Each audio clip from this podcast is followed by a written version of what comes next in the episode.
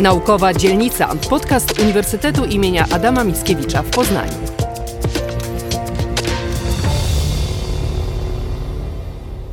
Dzień dobry, Naukowa Dzielnica, Przemysław Stanula.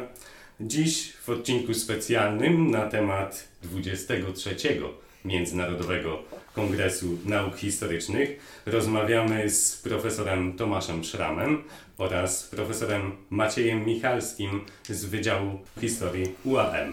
To jest kongres o wymiarze światowym.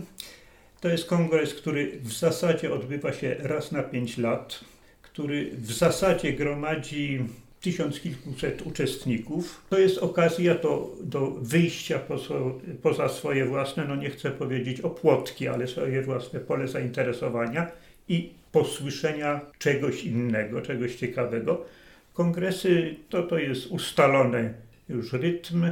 Ostatni tydzień y, sierpnia trwają bity tydzień i nie wszyscy przyjeżdżają na cały tydzień, ale to naprawdę jest okazja, żeby wziąć udział w programie w jakimś tam dla siebie przeznaczonym miejscu i słuchać najróżniejszych innych rzeczy.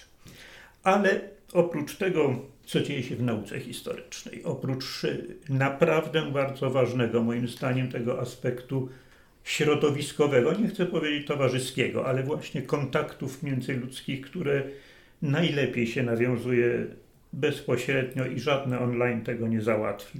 Bywa tak i właściwie w dziejach kongresów, jakie się odbywały do tej pory, raz po raz się zaznaczało, że te kongresy same odbijają, są w jakiś sposób od, odbiciem y, historii, która dzieje się na bieżąco. Nawiązując do tego, co pan profesor Szram powiedział, to y, chyba nie było w historii międzynarodowych kongresów tak skomplikowanej sytuacji, może poza dwoma wojnami, oczywiście nie porównuję y, poza dwoma wojnami światowymi, które uniemożliwiły, uniemożliwiły przeprowadzenie kongresu, to chciał, chcielibyśmy przypomnieć, że chciałbym przypomnieć, że y, kongres był planowany na rok 2020. Poznań został wybrany jako miasto organizator w roku 2015. W związku z tym historia tego kongresu jest dość długa i to przesunięcie dwuletnie, z którym mamy w tej chwili do czynienia, to jest kwestia rzecz jasna pandemii, która cały świat e, zatrzymała na długie miesiące. I właściwie niektóre rejony świata nadal zatrzymuje, bo na przykład gości z Chin nie będziemy e, mieli, nie przyjadą goście z Chin właśnie z tego powodu. A druga sprawa to jest y, ogromny problem, y, który w tej chwili y, za naszymi granicami stoi, czyli wojna na Ukrainie, agresja Rosji na, na Ukrainę, która wyłączyła wszystkich uczestników z Rosji, naukowców rosyjskich, no i częściowo wyłączyła także naukowców ukraińskich.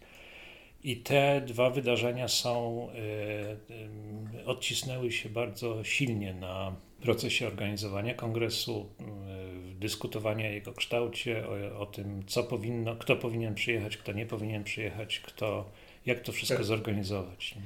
I na tym, jak on będzie wyglądał, tak. poczynając od tej niedzieli, bo będzie wyglądał y, inaczej i zaryzykuję to twierdzenie nie tak świetnie, jak to sobie wymarzyliśmy mm. i jak to było zaplanowane naprawdę na rok 2020. Proszę też pamiętać, że kongresy historyczne w swojej historii odgrywały ogromną też rolę dyplomatyczną. Może w tej chwili już straciły tę pozycję, ale w przeszłości e, naukowcy, historycy to często byli także czynni dyplomaci, czynni politycy, którzy przy okazji przyjeżdżania na kongres załatwiali różnego rodzaju sprawy międzynarodowe i to na przykład w kongresie, który odbywał się poprzednio w Polsce, czyli tym kongresie warszawskim z 1933 roku, to, był, to było bardzo widoczne, że, że przy okazji załatwiano sprawy, e, właśnie Hitler doszedł do władzy, e, a do Warszawy przyjechała delegacja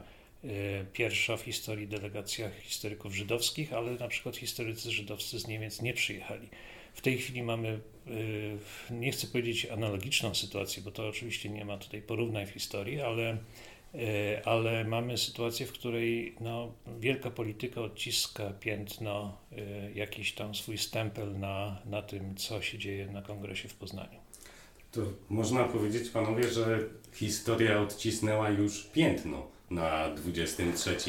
E, Kongresie Nauk Historycznych, ale w takim razie e, mamy tutaj ponad 100 paneli, prawda? Czy są takie, które determinują być może troszeczkę przyszłość albo próbują ją prognozować? Staramy się spojrzeć w przyszłość, ale raczej odpowiedzieć, po to by odpowiedzieć sobie na pytanie, jaka będzie nauka historyczna jutro, mhm. jakie perspektywy y, będzie przybierać, czym się będzie zajmować. Jeden z y, tak zwanych wielkich tematów y, mówi o spotkaniu ludzi i zwierząt w historii, czy takiej no, na jakiejś współzależności, współdziałaniu. To jest niewątpliwie perspektywa, no, której jakiś czas temu nauki historyczne po prostu nie miały. Mhm. Teraz już zaczynają mieć. Kto wie, co nam się otworzy jeszcze jutro. Więc raczej w ten sposób spoglądamy w przyszłość. Natomiast jesteśmy świadomi jednocześnie, że wydarzeniem o wymiarze dziejowym y, była czy jest pandemia, Wydarzeniem o wymiarze dziejowym jest obecna wojna y, na Ukrainie. To będzie badane, to będzie dyskutowane, to mhm. będzie interpretowane w przyszłości. No ale nie na 23 kongresie, to nie ta perspektywa. Myślę, że można pomyśleć o tym spojrzeniu w przyszłość także w kontekście metod badań tak. historycznych, bo y, tutaj pan profesor Szram wspomniał o, o historii środowiskowej, ale y, także w czasie kongresu będą odbywać się spotkania takie stricte metodologiczne, które, które omawiają sposób patrzenia na przeszłość w kontekście ich badania właśnie. I teraz... Y, formułowania pytań, formułowania metod. Dokładnie. I tutaj pani profesor Ewa Domańska, która, która jest szefową y, jednej z takich komisji metod historycznych, ona widzi dużą, dużą szansę w spotkaniu historyków z całego świata y, w jednym miejscu, żeby, żeby móc y, inspiracje zbierać, czerpać i, i jakoś je przetwarzać. To jest szansa na to, żeby wskazać takie kierunki, którym nauki historyczne mogłyby w przyszłości pójść. Zresztą tytuł debaty, która, która będzie towarzyszyć otwarciu kongresu, czyli Quo Vadis Historie, no, na to wskazuje, że patrzymy y, dokąd idziemy, pytamy dokąd idziemy. Historycy nie prognozują przyszłości, historycy nie tworzą przyszłości, historycy badają przeszłość, nawet tą, która dzieje się obecnie. I wielokrotnie E, kiedy myślimy o zadaniach społecznych historyków, to myślimy e, o tym, że naszym podstawowym zadaniem jest tworzenie nauki, bycie naukowcami, a nie bycie kreatorami e, sposobu rozumienia, wykorzystania politycznego historii, czy tworzenia jakichś wątków, które nazywa się polityką historyczną najogólniej. W dziejach kongresu odbijały się mhm. dzieje powszechne. Przykłady kongres, y, który miał miejsce w roku 1913. Na tym kongresie ustalono, że następny kongres odbędzie się w roku 1918 w Petersburgu. Potem Petersburg stał się Piotrogrodem, potem się potoczyło, kongres się nie odbył.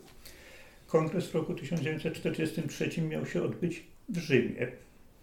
Też się nie odbył. Pierwszy kongres po I wojnie światowej w 1923 w Brukseli y, Założeniem było, że nie biorą w nim udziału historycy niemieccy i jeszcze jacyś, ale oczywiście Niemcy były najbardziej napiętnowane.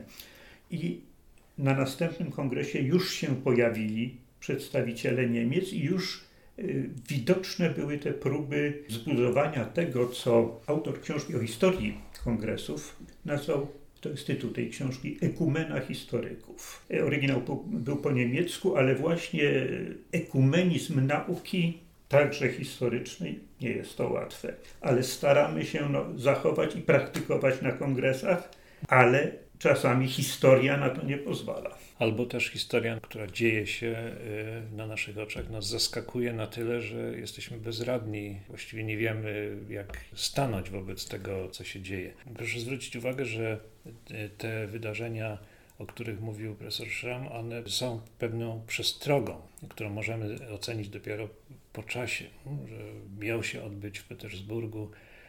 Potem już Petersburga nie było i w ogóle nikt nie myślał o tym, żeby się tam kongres historyków odbywał albo w Rzymie. Mussoliniego. Za to odbywała się historia. Tak, za to odbywała się historia. I teraz może no, znowu, żebyśmy nie przeszarżowali porównań.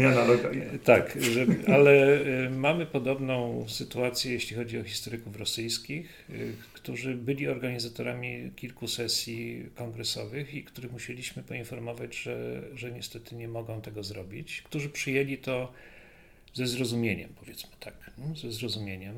W takim razie, panowie, zostaje mi życzyć tylko, aby 23 Kongres Nauk Historycznych, który odbędzie się w Poznaniu przy współorganizacji Uniwersytetu imienia Adama Mickiewicza w Poznaniu, przeszedł do historii, ale raczej w tych pozytywnych aspektach, jeżeli e, można e, tak powiedzieć. Bardzo dziękuję. Rozmawialiśmy dzisiaj z profesorem Tomaszem Szramem, współprzewodniczącym Komitetu Organizacyjnego 23 Międzynarodowego Kongresu Nauk Historycznych oraz z profesorem Maciejem Michalskim z Wydziału Historii. Dziękuję bardzo. Dziękuję bardzo.